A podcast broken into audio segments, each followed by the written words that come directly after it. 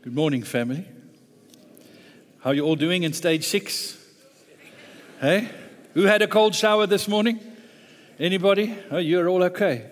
Who didn't sleep so well last night? Because power kept coming on and off. We had like crazy things happening at our house. So, but we are here, praise the Lord. And we have solar and we have the generator running, and so we've got power. So praise the Lord for that. It's wonderful. We're very thankful for that.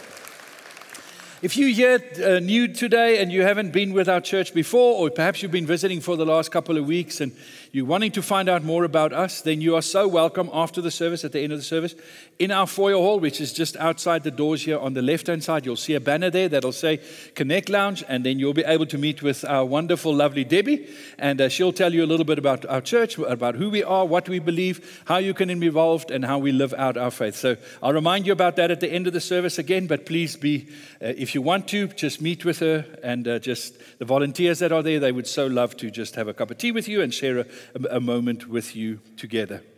Okay, are we ready for the word this morning? Are you sure? Okay. Can I ask you to open your device, open your Bible, and we're going to go to Hebrews chapter 2 today. We're actually going to cover quite a chunk of scripture, Hebrews 2, 3, and 4 today. How I've structured it is I've tried to create a bit of a sensible flow of the argument that follows through those three chapters of the scripture. So we're not going to work through those chapters verse by verse. What we're going to do is I'm going to sort of give headlines and then use verses to tell that headline's meaning. So it's a bit of a flow through this scripture, and I would ask that you please sort of stay with me to try and follow the argument that the author of the Hebrews does for us. As you remember, our series is entitled Fixed and it's fixed. Fix your eyes on Jesus, the author and perfecter of our faith. And it's been our privilege over these last weeks to really just consider Jesus, to make sure that we behold him, because if we behold him, we can know him. And our desire, our heart's desire, is that we will know Him for all of our lives and that we will continue to grow in our knowing of Him and that we will remain faithful to know Him right up until the end. Something happened. Oh, there we had it. Okay. Can you hear me? It's softer, gentler. Something happened. Okay. Are we good? Okay. So let me, let's go to Hebrews chapter 2. And uh, we're going to start with verse 1. And uh, I'm going to make some comments. And there we go. It sounds sounding different up here than I think with you. So sorry, the guys are sorting it out. Um, chapter 2, verse 1, I'm going to read and then jump into this passage of Scripture and the argument that I believe he's making for us, or as, as we see in the Scripture. Hebrews 2, verse 1.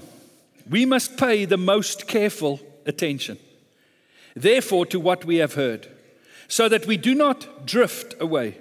For since the message spoken through angels was binding, and every violation and disobedience received its just punishment, how shall we escape if we ignore so great a salvation?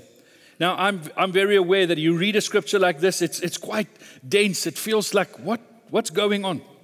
So that's why I want to be a bit careful and work our way through this. But I want to start with this encouragement, this call that he gives us, where he says, We must pay the most careful attention. The, the, the writer here is saying to us, Pay attention, listen, take heed. Hear what I'm saying to you. Don't miss this. Something important is being communicated to you. Don't miss it. I mean, from time to time, we have to do that with each other, don't we? Where we have to say, pay attention now. Because something is about to be said or happen that you could mistake for not being important, or you could miss it, or you could be sort of just, you know, busy somewhere else. But the writer is saying to us, pay attention. Pay attention. Why must we pay attention? He says, to, the, to what we have heard, so that we do not drift away. Remember, we talk about the book of Hebrews and this idea of being fixed on Jesus.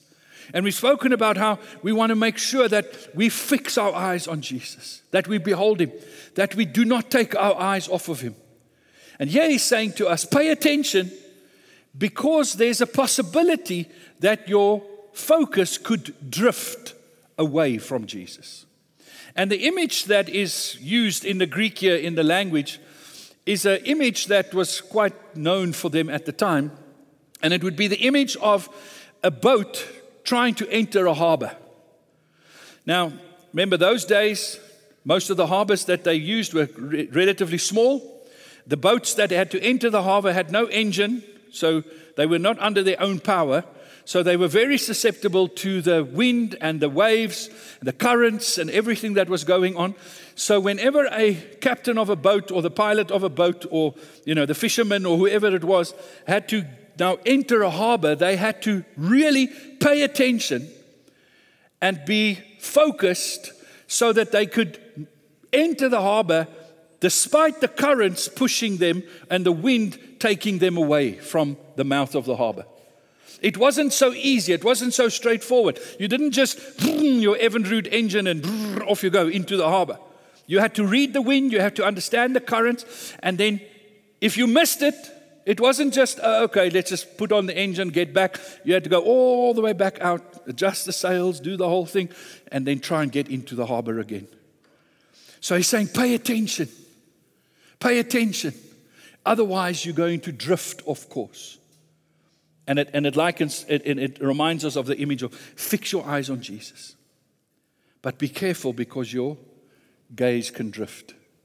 Will you recognize with me that we do live in a world with many currents, with many winds that blow, that from time to time wants to cause us to drift? That even those of us that have made the decision to say, and remember, he's not writing to the unbelievers, he's writing to the believers here. He's saying to the believers, You have chosen to fix your eyes on Christ, but I want you to pay attention because your, your fix, your, your, your gaze may drift. You may lose your position. And that's a very important encouragement for us as believers to remember that we can drift. We have a faithful Father, as the word was this morning. A Father that says, I'll never leave you, I'll never forsake you. But you and I can drift. We have currents in this world that, because this is a broken world, because this is a world where there's rebellion in this world, we have made a decision to try and make life work on our own and be autonomous from God. There are all these currents that are consistently trying to pull us away from living a life that is fixed on Jesus. Just think of your own week this past week. Just think of the currents that you've had to negotiate in this week to keep your eyes fixed on Jesus. Perhaps one of the currents that we feel consistently around us is a current of fear. Fear that comes in. Fear that tells us Jesus can't look after you. Jesus is not enough. God's wisdom won't sustain you. And fear can build up in our lives and creep up on us in this world. And the problem is when fear starts causing us to drift, it, it leads us into more tricky spaces.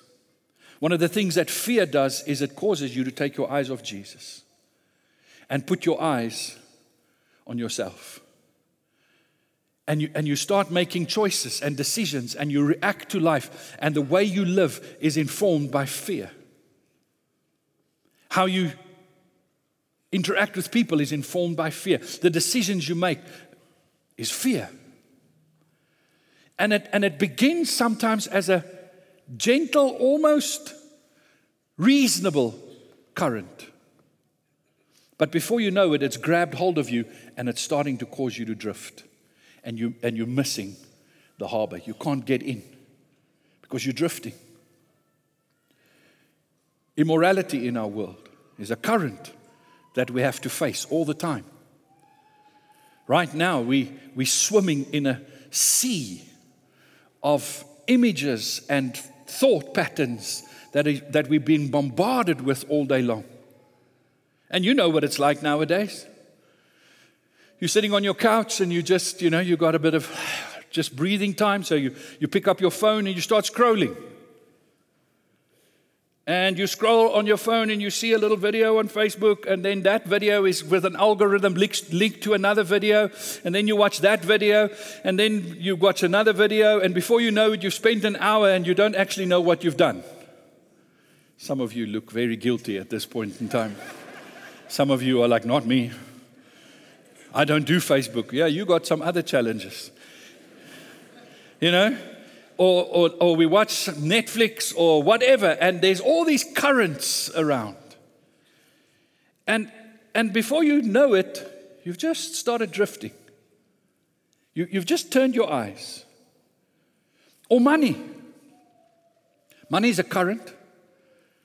As Debbie spoke about earlier, we have this reality in our lives. We need money. None of us can live without money. We have to interact with money, we have to deal with money.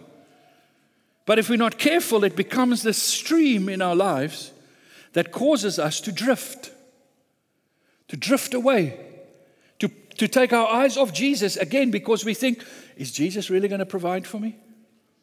Is Jesus really all that I need? And we drift. He says, pay attention. Pay attention. And this is a bit of a sobering word. I mean, it's nice to preach and say to Christians, God's got you, don't worry, everything's going to be fine. But that's not what he says here. He says, pay attention. For since the message spoken through angels was binding and every violation and disobedience received its just punishment, how shall we escape if we ignore such a great salvation. And that word ignore is a very important word. It's the word in the Greek amalesantes, and it means the following it means to neglect through apathy or not to care enough about something. He says, Be careful because if you can drift. And if you drift from this great salvation that you've received from Jesus, if you ignore this, it leads to some and I'm going to talk about those some things just now. But we can ignore, we can neglect through apathy this truth that we have received. So when we're fixing our eyes on Jesus, it's so that, Lord, I may see the truth, I may behold the truth, and help me, Lord, that I will be arrested by the truth. My heart will be grabbed by the truth, that I will not become apathetic towards it, that I will not become sort of, ah, whatever, and not really care enough. I have to care deeply. These matters that the author of Hebrews is writing towards these believers is, are matters of life and death. He's taking this very seriously. He says to us, and remember last week I spoke about the, the, the, way he structures his argument is from the, from the lesser to the greater. Last week we said, if angels are great, but they are less than Jesus, so how much more greater must Jesus be than the angels? Now he continues that way of thinking and he says, You must pay attention, don't drift away because you have received a greater message than even those in the Old Testament has received in Hebrews 2, verse 3 and 4, he says, This salvation, which was first announced by the Lord, was confirmed to us by those who heard him. God also testified to it by signs, wonders, and various miracles, and by gifts of the Holy Spirit distributed according to his will. He says, You have received a great message, a message of salvation. Now remember, the, the Israelites also received a message of salvation. And, he, and this whole script, this whole portion, he consistently refers back to the time where the Israelites was let, left out of, let out of Egypt and was taken by God to the promised land. And he says, You, the Israelites, received a great message of salvation because there was a day where God said, Let my people go. It was a fantastic, that was a wonderful message of salvation. He says to the Christians now, he's saying, but you have received a greater message of salvation than the slaves did when they were told that they would be let free from slavery in Egypt. Your message of salvation is greater than that message. You have received a greater salvation. Their salvation may have changed their position as slaves. Your salvation will change your whole life. You have received a greater salvation. He says, Not only have you and this greater message that you have received was confirmed by God, by the angels, by the Holy Spirit, by signs and wonders. This is a fantastic, great message that you have received. greater than the message they received. Now, just stay with me. There's an argument that we're building. Not only was it a greater message than what the Israelites received, they, you've received it through a greater messenger than they received it.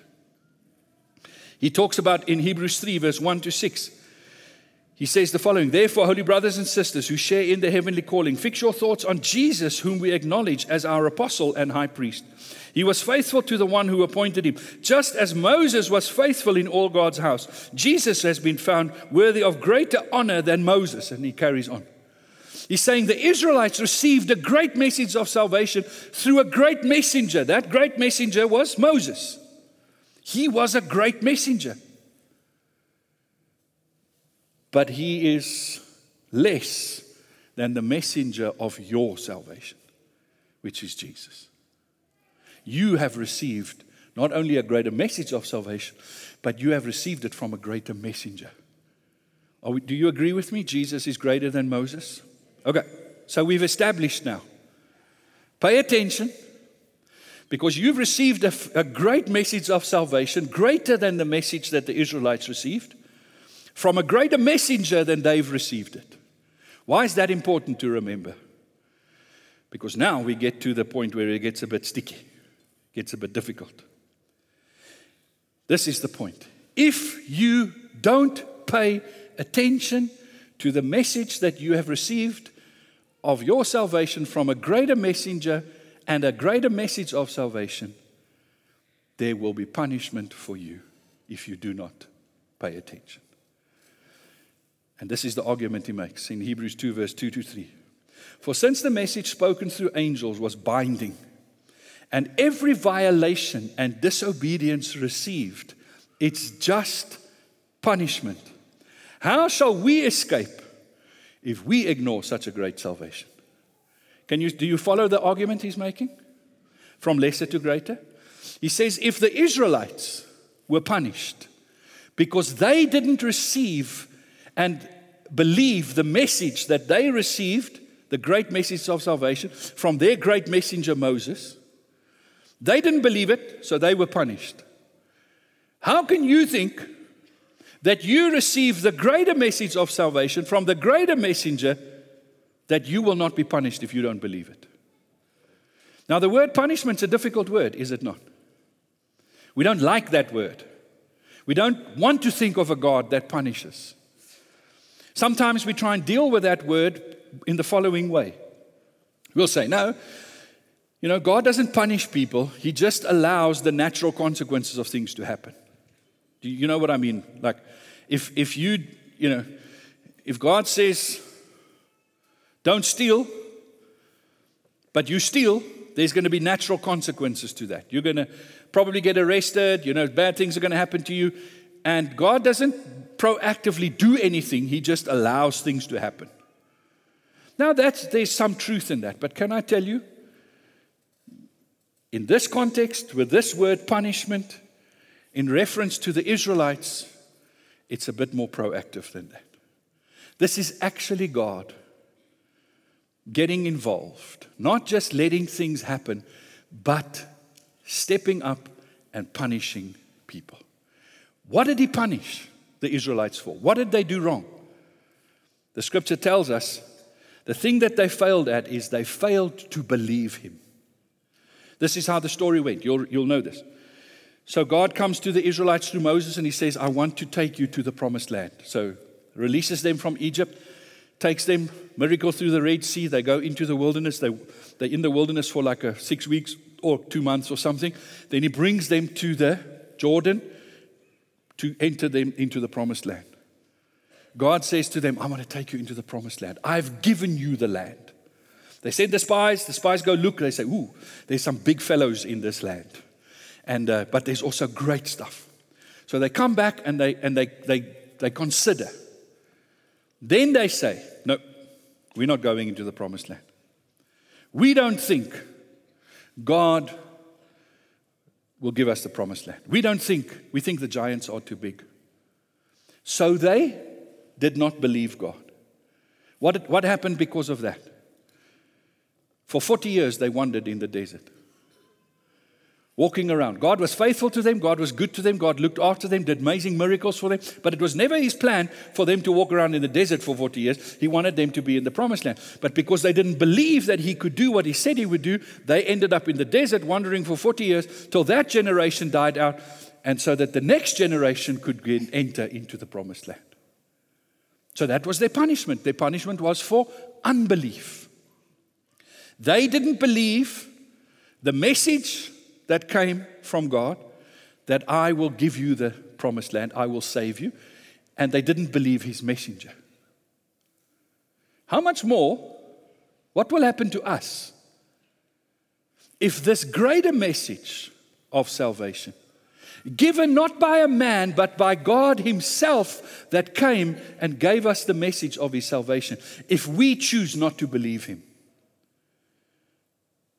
Are we so wonderful to think that, there's, that that'll have no bad effect on us. No, he says, there's punishment. Hebrews 3, verse 7, 7 to 13. So, as the Holy Spirit says, Today, if you hear his voice, do not harden your hearts as you did in the rebellion. During the time of testing in the wilderness, where, where, you, where your ancestors tested and tried me. Though for 40 years they saw what I did that, that is why I was angry with that generation. I said, Their hearts are always going astray, and they have not known my way. So I declared an oath in my anger, They shall never enter my rest. See to it, brothers and sisters, that none of you has a sinful, unbelieving heart that turns away from the living God, but encourage one another daily, as long as it is called today, so that none of you may be hardened by sin's deceitfulness. Tough stuff. I can feel it's quiet in this room. It's like, what are we talking about? Punishment. God is a God of love. God is a God of grace and mercy. We sang about his mercies this morning. Why do we talk about punishment? Stay with me.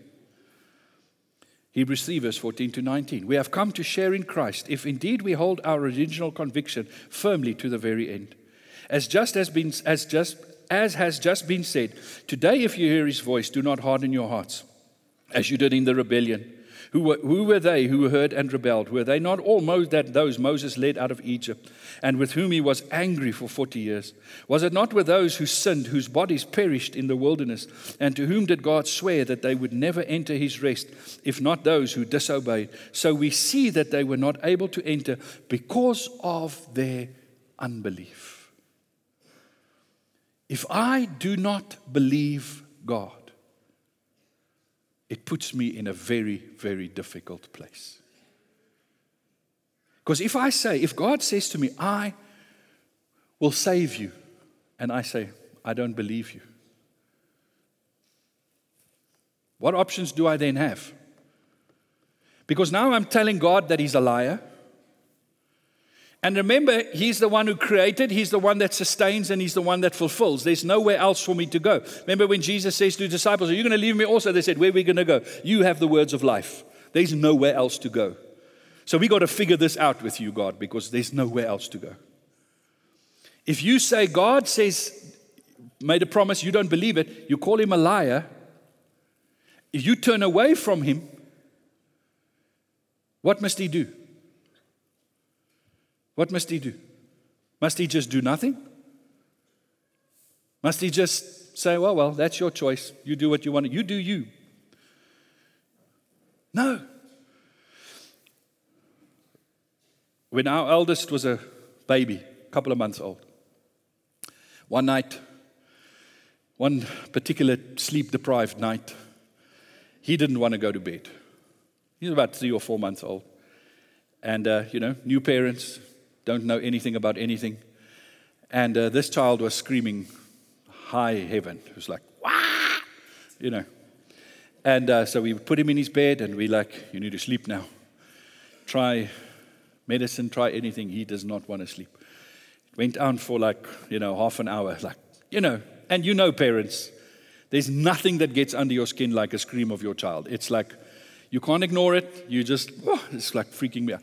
So eventually, Natasha's growling at me, I'm growling at her, the child's screaming, I have to do something. So I decided, I'm going to fix this problem. I'm going to give him a hiding. Now he's three or four months old. So what does that look like? That means on the little diaper, you just like, with a couple of fingers, you just go like that. it makes a noise. He doesn't really feel much, and it's supposed to. It did not work. He just continued to scream, like, ah, it was just like, you know, yeah. So I gave it about 15 more minutes, and round two, here we go. Give him another hinding. I don't know how eventually that night, I think we all just collapsed from exhaustion. We went to sleep eventually. Guess what? The next morning. The next morning, we go to his little cot where he is, and the poor child's got measles. He was crying because he was feeling sick. Now, as his father, why did I punish him? Why did I think in that moment punishment will help? Now, if I'm honest in my humanity, Partly it was because I was frustrated. I didn't really know what else to do. So I thought, I'm going to I'm going to punish him and this will solve the problem. Secondly, that's the dark side of me. Perhaps the better side of me was I knew this child needs to sleep. I can't just let him suffer the consequences of his not wanting to sleep. I have to help him sleep. I have to motivate him. I have to communicate to him that you must sleep. And at three months old, I'm not going to write him a story, a poem, a book that's going to help convince him. That's what I had. So at least there was part of me that did it because I wanted to help him. It was a loving thing to do. It didn't work, it wasn't the right thing, but at least it was a loving thing to do. Now, when God punishes, we have to remember, firstly, that when God punishes, you deserve it. God never punishes anything that doesn't deserve punishment. Because God is righteous, God is holy, God is perfect. Moses had an encounter with God where God said, I am slow to anger abounding in mercy. And that's how God is. He doesn't want to punish, it's not his first reaction. He builds up slowly, sometimes, in my estimation, way too slowly. Not when it comes to punishing me, but when it comes to punishing other people. With me, he's a bit quick. With some of you, he's way too slow. He shouldn't have gotten involved a long time ago. He's kind, gentle, patient, and he never punishes more than he has to. He never uses a cannon to kill a muggie, like I sometimes did with my children. You know, like I'm so fed up. So when God punishes, it's deserved, first of all. And secondly, God never punishes because he's frustrated, because he's tired, because he's angry. Because the truth is, no matter what I do, it doesn't change God. It doesn't make him feel exasperated and like, oh. So now he punishes us just so that we stop the nonsense and stop bothering him. So when God punishes, it's a difficult thing. But I want to say, we've got to be very careful to have a Christianity where there's no, no understanding of a loving father that says, I'm not going to let you carry on that way. I'm going to do something. In fact, the book of Hebrews, we'll read it later, says, God disciplines those whom he loves. If he does not discipline you, you are not a legitimate child. How many of you have been disciplined by God? If you haven't, just keep going. Just keep going. I can I remember times in my life and you know, I'm not finished with it yet. I'm sure there will be some more. But I can remember times in my life where God had to discipline me and punish me, and it didn't feel particularly loving at the time. But later, I was so thankful, and I went, Lord, thank you that you didn't just let me carry on that way, but that you care enough to get involved. God doesn't sit at the edge of the universe somewhere, as somebody said, swinging his feet and saying, Whatever, whatever. Man alive. The scripture says he opposes the proud. That's not just lets the proud get, you know, feel the heat of their stupidity. That is, I'm going to get in your face and I'm going to oppose you. Why the pride? The pride, what is pride in scripture? Pride fundamentally is, Lord, I don't need you. I'm going to do this myself. I don't need you to save me. I'm going to save myself. God says, I cannot let you live with that attitude. That attitude, if I don't deal with it on earth, is going to get you into, into eternity of trouble. I'd rather deal with you now. So, this is what the writer of the Hebrews says to us. He says, If the Israelites that had a great messenger, Moses, received a great message of salvation from Egypt and a great promise to the promised land, didn't believe God, and they were punished. What about you? If you've received a great message from Jesus Himself, the greatest messenger, tells you He wants to save you and lead you into His promised land, if you choose not to believe Him,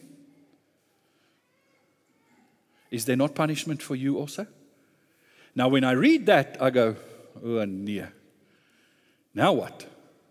Am I not now worse off than they are? And, and that's where the scripture starts talking about is there a rest? If they couldn't enter into the rest, what hope do I have? If I've got a greater punishment, greater consequences to my actions, greater accountability that is expected of me, they couldn't do it. What hope do I have to do it?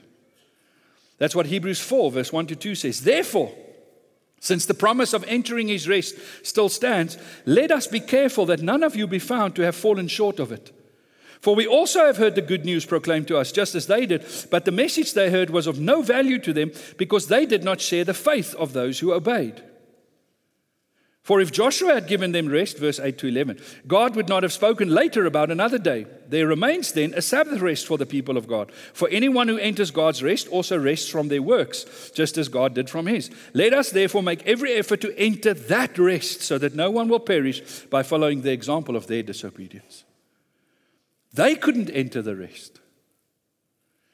And they had a lesser messenger with a lesser message and a lesser judgment but they couldn't enter the rest. What hope do I have? If I've got a greater messenger with a greater message, therefore a greater judgment and a greater punishment, where am I going? What am I going to do? How am I going to enter this rest? Is the gospel now saying to me, just try harder than they did? Just be more faithful? Just be more diligent? No, what was their problem? What was their basic problem? Why did they deserve punishment? Because of unbelief. They did not believe that God could save them in the way that He said He would save them. So, what would be my problem? It would be unbelief. So, here's our hope. The title of our message today is Fixed on My Advocate.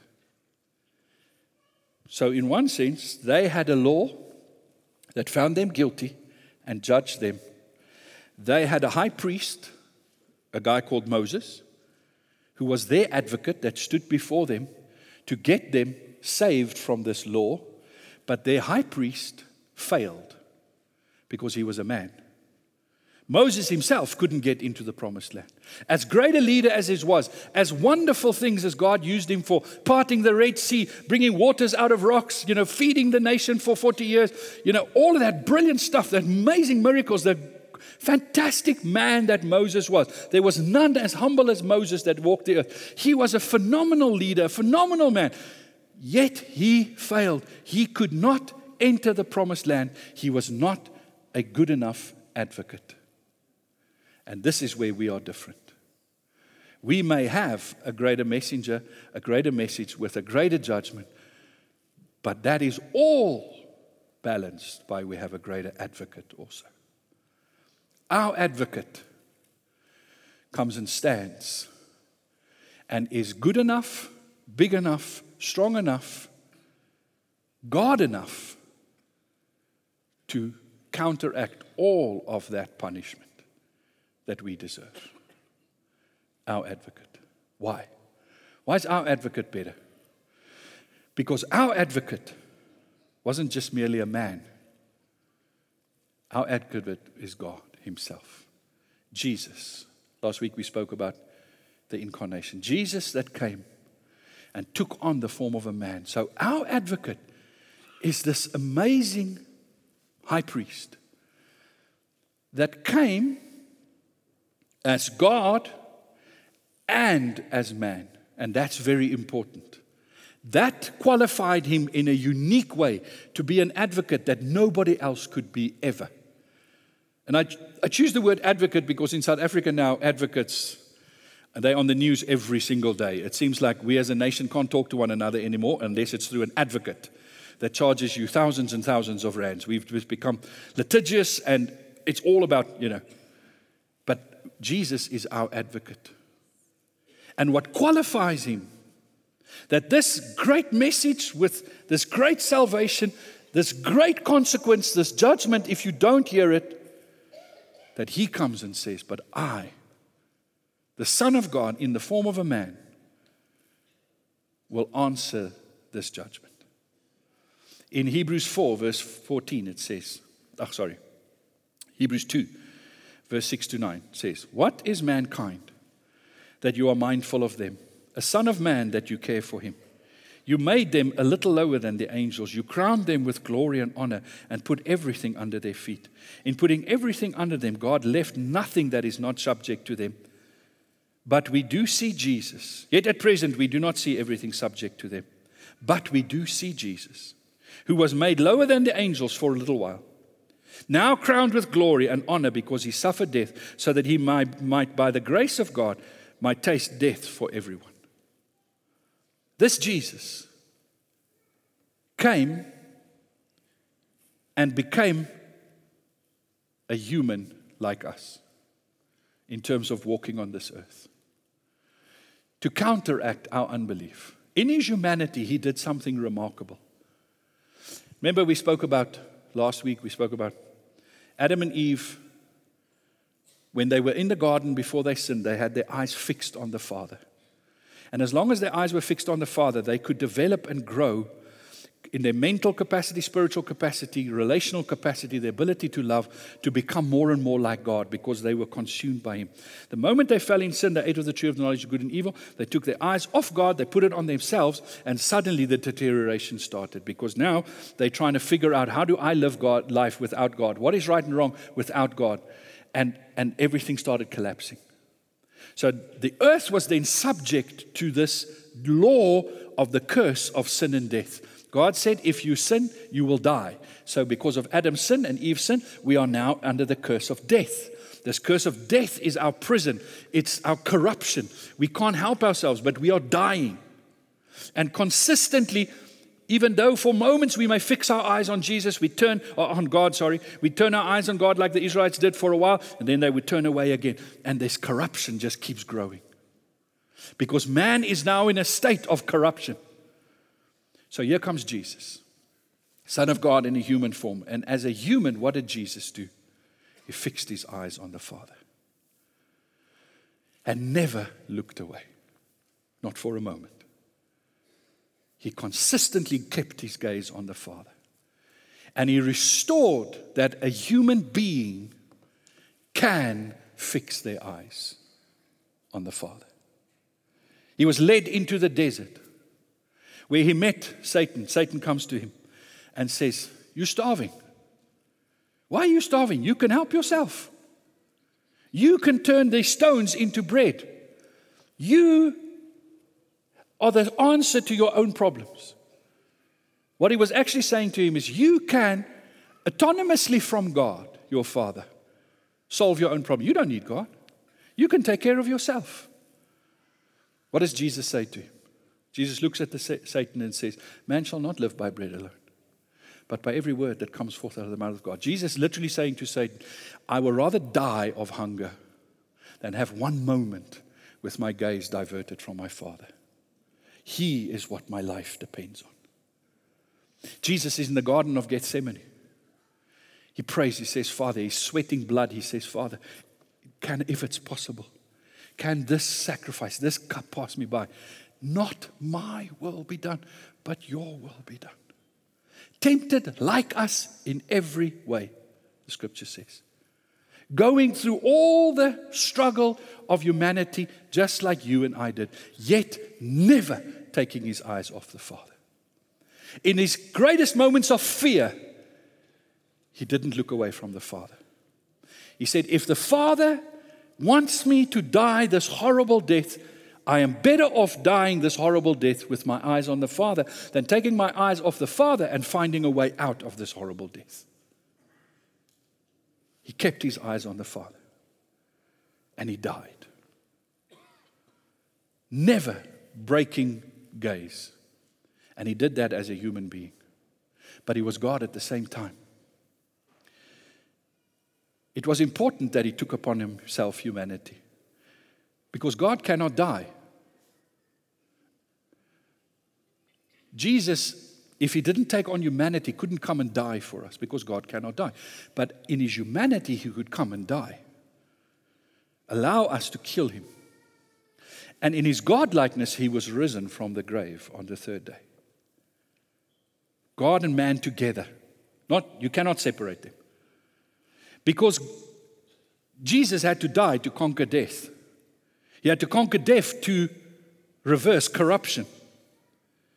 Therefore, we could be reborn and we could have no longer be under the curse of death, but we can now be under the blessing of God, under the salvation of life, because our advocate did that for us. A, a picture that I have in my mind, which is fraught with mistakes, so don't take it too far. But it's like you walking down a road someday and you fall in a hole deep, deep enough that you can't climb out of it. Now you're in this hole. And you hear somebody coming along and they say, Hey, what are you doing in the hole? You're like, I fell down, you know, Gauteng, potholes. I've fallen in the hole, you know. And uh, the, the person says, Okay, don't worry, I'm going to help you. And so you think, Okay, all they're going to do is throw a rope down and pull me out. But the next minute, the person's in the hole with you. And you're like, Now, what does that help?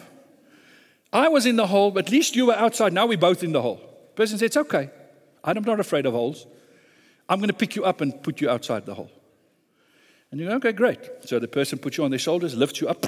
You go out the hole, but now the person's in the hole. You're outside, but the person's in the hole. And the person says, Don't worry about me. It's okay. I can do holes. I know how to handle holes. And so off you go. The person dies in the hole. But a little while later, there you see the person walking in the street. They outside of the hole. How did that happen? Because they conquered the hole. See, you and I fell in a hole and we couldn't get out. Our advocate didn't just come and shout at us and say, Hey, you stupid person, why are you in a hole? Let me tell you how to get out of the hole. Our advocate jumped in the hole with us because he knew as God and as man, he can con- conquer that hole. That hole doesn't have a threat for him. So he jumped up, he picked us up, he said, Now you now this is where the analogy breaks down because I can't live outside of the hole without that guy in the hole with me. So, you know. But he lifts me up. And then he covers the hole. He says, If you believe in me, and that's all he asks, he says, Believe in me. Just like those Israelites had to believe that God can lead them out the desert and take them to the promised land. Jesus says, Believe me. I am your advocate. I am the one that took on humanity, and I am the one that died in your place. Hebrews 4, verse 14. Since the children have flesh and blood, he too shared in their humanity, so that by his death he might break the power of him who holds the power over death, that is the devil, and free those all, who all, are their, all their lives were held in slavery by their fear of death.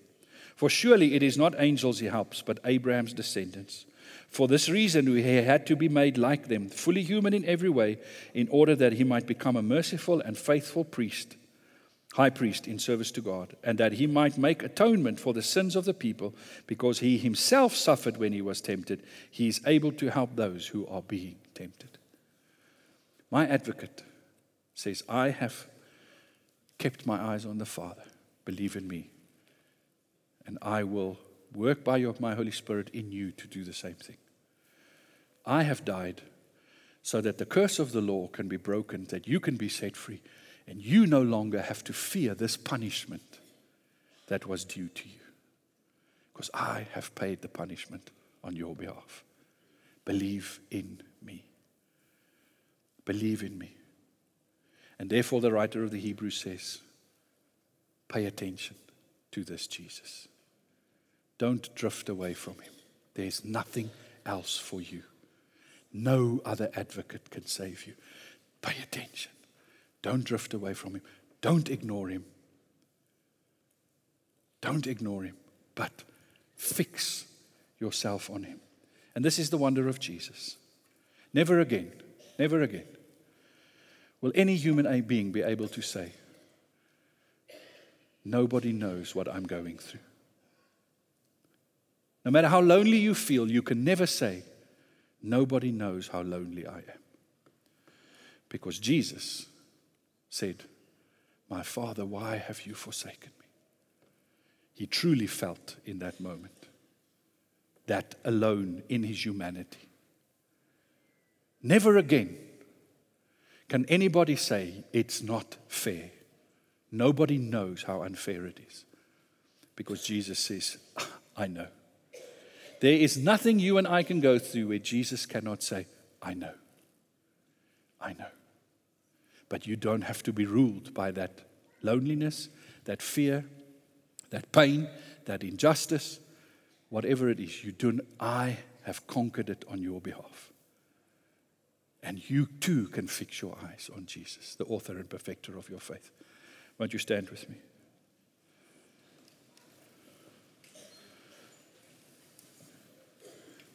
This is a, I'm very aware that this is a, a little bit more of a somber, weighty kind of message. I trust that as we go from here, you'll not go with a fear of punishment, but with a joy of salvation. To go, Jesus. But we got to know Jesus really saved us from, from death and the punishment we deserved.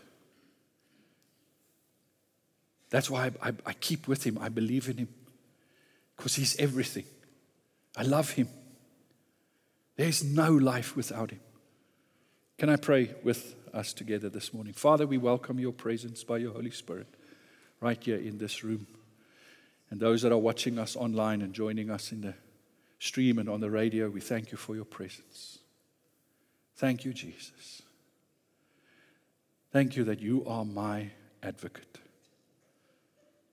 That no accusation of the law, no accusation of the evil one is greater than your sacrifice. I therefore choose to believe you that you will save me, that you have saved me, and that I'm saved by you.